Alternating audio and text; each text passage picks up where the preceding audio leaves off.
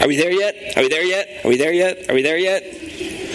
Some of you may not have kids, or maybe you didn't have this experience. For the last time, no, stop asking. Are we there yet? If, if, you don't have kids, you might think this is a joke. If you do have kids and you take road trips, you know this is not a joke. what is a joke? But it's true, especially when they're little and you're going places. Are we there yet? Are you there yet? Are you there yet? So focused on the destination. And yet, I know in my family, my kids have learned, they've gone along and, and they're pretty good at this, they don't ask, but the littler they are, the more likely they are to not pay attention to the journey. That's how kids are on road trips, and they, they don't know how. They have to, you have to go on road trips to understand there's a joy in the journey, a joy in the process, and the things that you see. And if you don't have that joy as a kid, you're probably just going to say, oh, let me pick up my device or my book, or twiddle my thumbs, or close my eyes and miss the journey. There's a joy in being on the journey. And God's design, I think this is a picture of what life is. God wants us to have joy in the journey of life, on the journey of faith, the journey of relationship with Him. And so we're in a series here in Romans, and I know we've had people sharing on it. I've been sharing on it. Next week, Daryl is going to share on the next passage, and we're just going through a bit at a time. And so today we're in Romans 6. And in Romans 6, I think one of the things Paul tells us is that faith is a process. Faith is a journey, if you will. And Paul's trying to point us to say, hey, there's a joy in this journey. I want you to have joy in the journey of the faith. And so let's read the passage today. I've got it on the screen. You can follow along in your Bibles if you have them today. Romans 6, starting in verse 15, Paul says, What then are we to sin because we are not under law but under grace? By no means. Do you not know that if you present yourselves to anyone as obedient slaves, you are slaves of the one whom you obey? Either of sin, which leads to death, or of obedience, which leads to righteousness? But thanks be to God that you, who were once slaves of sin, have become obedient from the heart to the standard of teaching to which you were committed, and having been set free from sin, have become slaves of righteousness. I'm speaking in human terms because of your natural limitations. For just as you once presented your members as slaves to impurity and to lawlessness, leading to more lawlessness, so now present your members as slaves to righteousness, leading to sanctification. For when you were slaves of sin, you were free in regard to righteousness. But what fruit were you getting at that time from the things of which you are now ashamed? For the end of those things is death. But now that you have been set free from sin and have become slaves of God, the fruit you get leads to sanctification and its end, eternal life. For the wages of sin is death. But the free gift of God is eternal life in Christ Jesus, our Lord. And so there's the passage, and of course, there's a, a lot going on here. But I think the first question we probably want to ask is this What is sanctification? Uh, the big words of the Bible, right? Sanctification. It's like you expect me to have a, a, giant Bible up here, right? I'm going to find the big words and sanctification. What is it? What is sanctification? Paul mentions it here twice in this passage, and we see it elsewhere in the New Testament. We got to understand what exactly is he talking about, and it's actually not that difficult to figure out. The basic meaning is just the process of being set apart for special use. I don't know, how many of you have fine china? I know, like, I think young people now, when they register for their weddings, they don't register for fine china anymore, and they're just like, well, we'll just count on fine china to get passed down from grandma or whatever. But fine china is kind of an example of something that is sanctified it's set apart for special use, for Christmas dinner or special events or just to sit in your cabinet or a box and never get used, right? A Christmas tree is kind of the same way, right? If you have an artificial tree, if you have a natural tree, you just throw it away every year. But if you have an artificial tree, you take it and, like me, you stuff it under the stairs in the basement and you leave it there. And it's there for a special use, right? I don't throw it away and get another one. I keep it. It's for special use. And I pull it out about November, or if you really like Christmas, in October, right? And so those are examples of things that are sanctified, they're set apart for special use. Well, we got to look at this a little bit more. Sanctification does not mean, sometimes it's helpful to understand what something means by understanding what it does not mean. So we're talking about faith, and we're talking about God, and we're talking about sin. Sanctification does not mean that sin is eradicated immediately from my life when I receive the free gift of salvation. Should be fairly obvious. And so, in that sense, when Paul's talking about sanctification and faith, he's not talking about fine china, he's not talking about a Christmas tree. He's talking about a process. We know that sin is not eradicated from our lives. And so take heart. If you are saved and you say, Yeah, I have received the free gift of salvation, I know God is my Savior, I know I'm going to go spend eternity in heaven, take heart if you're still sinning. This is a process, this is normal. Also want to tell you to take heart. If you're in those shoes and you go, ah, yeah, I am really in the struggle against sin and this is really challenging. The fact that you see it as a struggle is really good. If You're in the process of sanctification. Well, sanctification does mean God is at work in me. It's a growth process, a process. It is ongoing. Not reliant upon myself, it's dependent upon God. I love this verse from 2 Corinthians 7. Paul again, he says, Since we have these promises, beloved, let us cleanse ourselves from every defilement of body and spirit, bringing holiness to completion in the fear of God. We're dependent upon God and our efforts. And it is a process. An example that helps me think about it, and you probably go, Yeah, I understand, Greg, why, why this example helps you think about it is renovation. Of course, I love buildings. I'm an architect. I'm in the process right now of renovating my basement. This is not a picture of my basement, thankfully. But I know a number of you have probably engaged in this, whether you've hired somebody or you've done the work yourself on your home, or when we were working on this building seven years ago, we went through this process.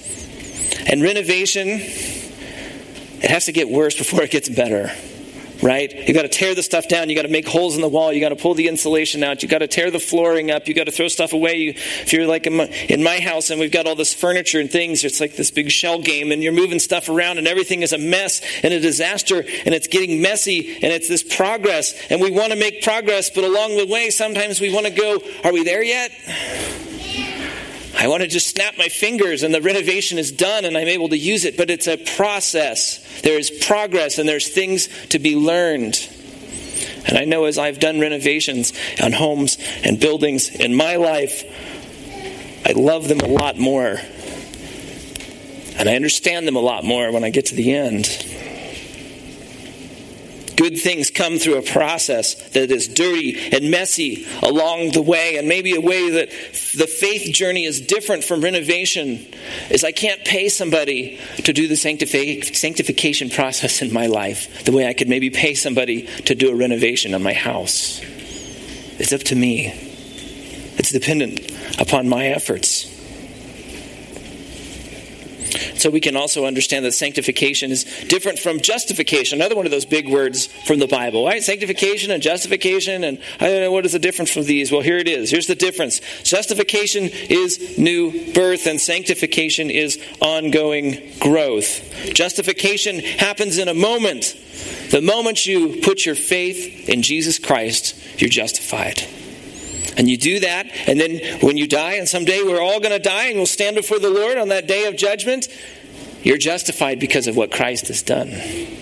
But sanctification is the ongoing growth that's built upon that justification.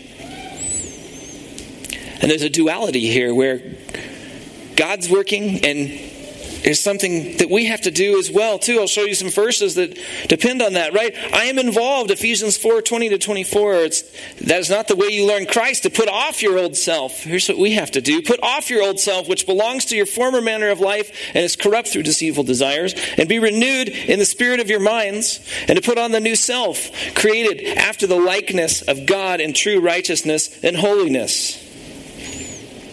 No one's going to put off that old self for you No one's going to take off my old self for me. I have to do it. There's something I have to do here. And yet, we also see 1 Thessalonians chapter 5, God directs it. May the God of peace himself sanctify you completely, and may your whole spirit and soul and body be kept blameless at the coming of our Lord Jesus Christ. God is involved. God is directing it. God is sanctifying us in that process. We can put it all together in Philippians chapter 2 verse 12. It's both God and me, my beloved, as you have always obeyed, so now not only as in my presence, but much more in my absence, work out your salvation with fear and trembling. For it is God who works in you both to will and to work for his good pleasure.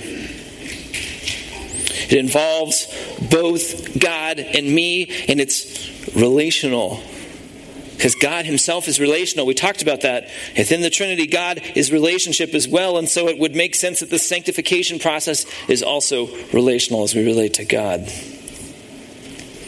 I was trying to find the summary. What would be a good sort of summary of sanctification? And you can go back to the Westminster Shorter Catechism. You know, catechisms are just a thing that you can memorize. People have memorized throughout the centuries to remember what things are, principles of the Bible. And here's this piece about sanctification. I thought this was a good summary. Sanctification is the work of God's free grace whereby we are renewed in the whole man after the image of God and are enabled more and more to die unto sin and live unto righteousness. I think that's a good summary. It is the work of God's grace, and we are renewed and enabled to die to sin and live to righteousness. So we can ask, how can I be sanctified? All right, so sanctification is this thing. How do I do it? How do I find out what it's supposed to be? What am I supposed to do? The best path for sanctification is found right there in the Bible, in the scripture. That's part of what it means 2 Timothy 3 16 and 17. All scripture is breathed out by God and profitable for teaching, for reproof, for correction, and for training in righteousness. How do I walk out sanctification in my life? Look to the scripture. We look to the scripture. That's why we study it here. That's why we study it in our gospel groups during the week. That's why each of us, we try to take it and look at it personally day by day. Now, as we go on in Romans here, this is an important principle to understand sanctification because Paul will come back to it. And he'll come back to it, and he'll come back to it. And so we've got some basic knowledge here about what sanctification is. And so Paul uses the concept of sanctification and he addresses a common question, which is this If I'm free, why not keep on sinning? If I'm free and I'm justified, it doesn't matter what I do from here on out, and someday I'm going to stand before God and I'm justified, why do I need sanctification? Why do I need it? It's a very legitimate question. It's a very legitimate question. I appreciate Tim a couple weeks ago addressed costly grace. And Paul starts and he uses the example of the slave and the master there in verses 17 and 18. You, were slaves to this, you who were slaves of sin have become obedient from the heart. You've become obedient from the heart. See, we start off as sinners. We all do. We all start off as sinners. We talked about that a few weeks ago. The universe is broken, and the brokenness is our sin. We all start off there, and then we have that opportunity. We can choose salvation, we can choose justification, we can receive the free gift God has offered us. Salvation sets us free. And then we have this opportunity to become obedient from the heart. Obedient from the heart. Why should we become obedient from the heart? Well, that just means we don't keep on sinning. Why don't we keep on sinning as a pattern? Because the fruit of sin is death. Verse 23 the wages of sin is death. It's death. Remember, death is brokenness and rottenness and awful things. Sin makes us think, oh, yeah, I'm going to have pleasure in the moment, I'm going to have goodness in the moment, but we know when we're clear eyed, the pain, the suffering, the brokenness, it's coming. Destruction is coming for us. And so we think to this question, we go, I'm free, I'm free, I have freedom. Free means I can do whatever I want. No, that's not really what freedom is. Freedom means doing what I most want to do. what I most want to do. And so, if I love God and I truly recognize what He's done for me, and if I truly see Jesus as a precious gift, then I most want to obey Him. I most want to obey God out of love. That's the thing I most want to do. I'm free to do the thing I most want to do because I realize, wow, I am justified. And it is amazing. And I want to respond to that. I was thinking about this, and you know, I guess I go back into my construction background, and I thought, how could I really describe this? And Paul's talking about, oh, there's a couple errors here of how we can sort of deal with our justification and our sanctification. And so I sort of came up with this this picture, and I've shown this picture before. I labeled it a little bit differently, but this is a house, right? It's sort of a cross section through the house, and I think it's a good picture where God justifies us, and our justification is really our foundation. And you have that foundation, and you have the free gift of eternal life, and you've received it. You go, all right, I have this foundation. And now, upon that, upon the gospel, upon the freedom that we have, we can build this house. And that's the sanctification. Sanctification is this process of building this house upon our justification. So, really, we start off, and it really looks like this. I've come to faith and I'm justified and my foundation is there. And now I've got some choice and God working through me and in relationship. What am I going to do? What am I going to do? Well, I think we can get, Paul tells us we can kind of go wrong in two different ways. The first error we can make is we can say, well, I need to obey God so I can be right with God. I got to get right with God. I got to be right. And we sort of forget that we're justified.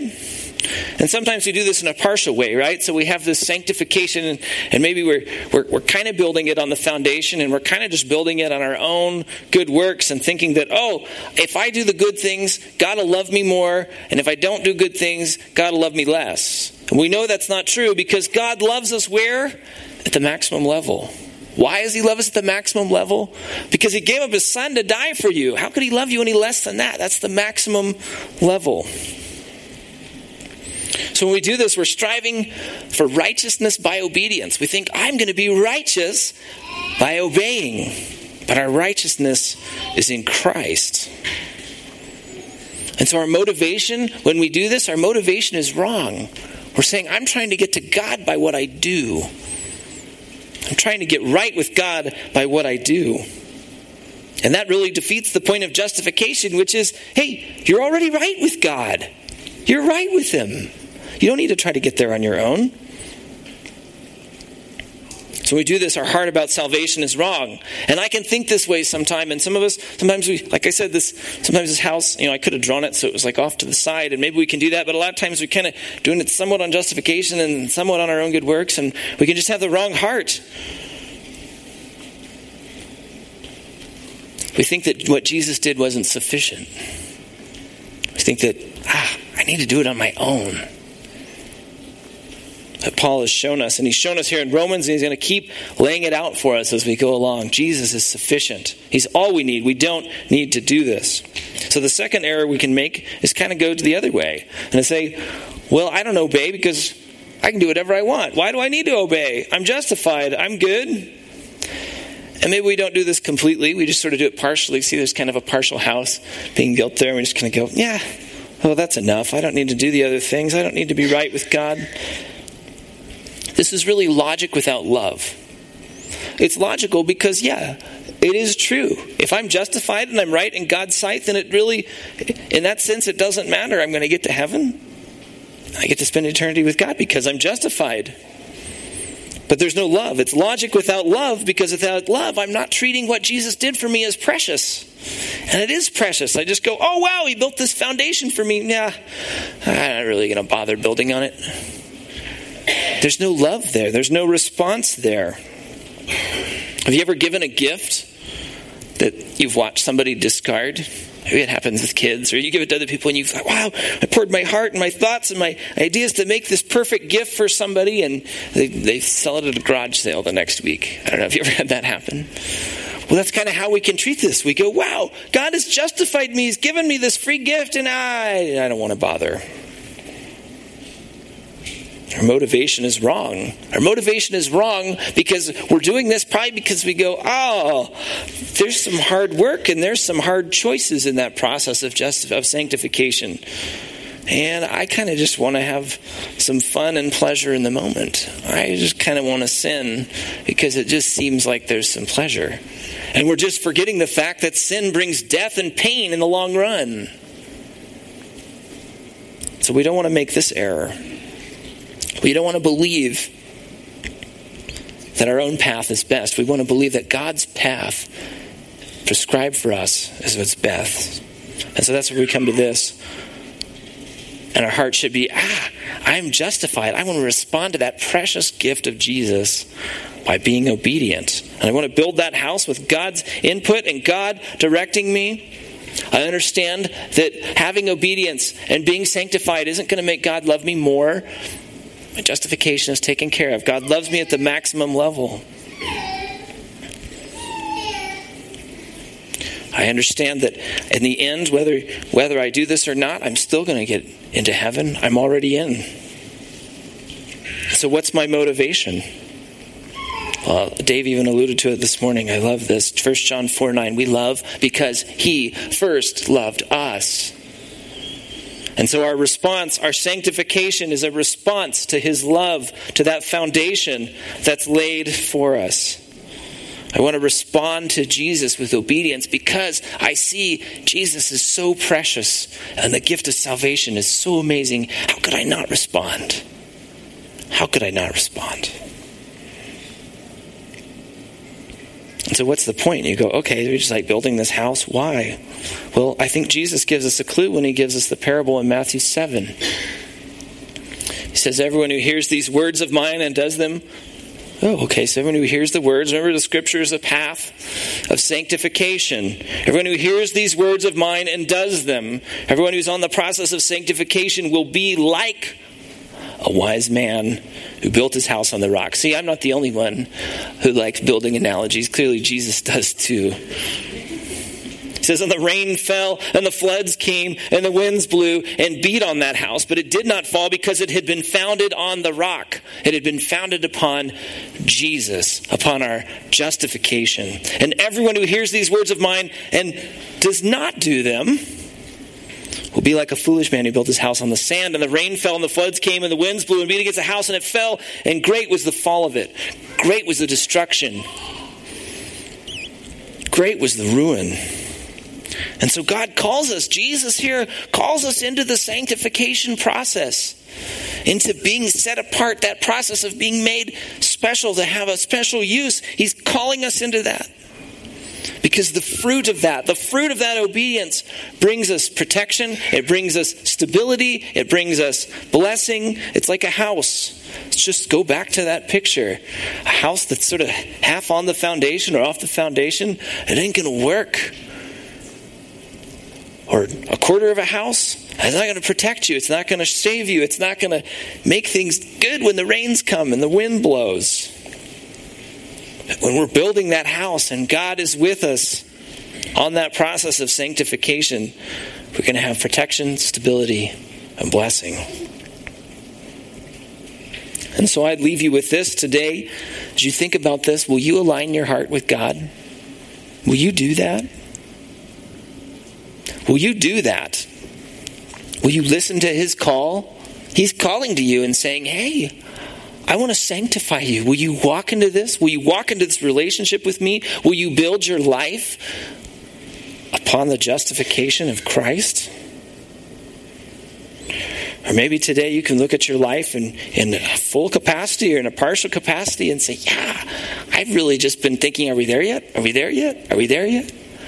I haven't been enjoying the joy of the journey of faith. God wants to teach us that. He wants us to, sh- to learn that. He wants to show us that there is a joy in the process of sanctification, of being set apart. And there's going to be protection, there's going to be stability, there's going to be blessing. And so I'd ask you that if you're here today. Would you join us? Would you join me on that process? That's what we're doing here in this church. We're trying to walk out that process of sanctification together. And that's what I want to share with you this morning. I'll pray and we'll close. And God, I thank you that it's just it's very clear in your scripture that you've called us into this. And God, I think even before we can get into thinking about sanctification, God, we've got to thank you for sending Jesus Christ to die in our place so that we could be justified before you. God, and you tell us that is a free gift. And Lord, we know that to receive that free gift, all we have to do is say, God, I receive that free gift. And God, we recognize that as we receive that free gift, if we really understand what that's done, where you've saved us from hell and into heaven, that our response to that is to say, Wow, wow, thank you for saving me. God, help each one of us to be developing and growing in that obedience in our hearts, obedience of the heart, as Paul talks about. God, as we think about that sanctification process, Lord, I thank you that it's not just a set of rules and I got to follow the rules and walk along the path, that you have set out guidelines for us. And we can see that if we follow those guidelines, even though they're hard, those guidelines are going to bring about goodness in our life and protection and stability and blessing. God, we just declare that we want to be people who are walking in that process of sanctification, of building our house, of being the wise builder who's building the house upon the rock, upon our foundation of Jesus Christ.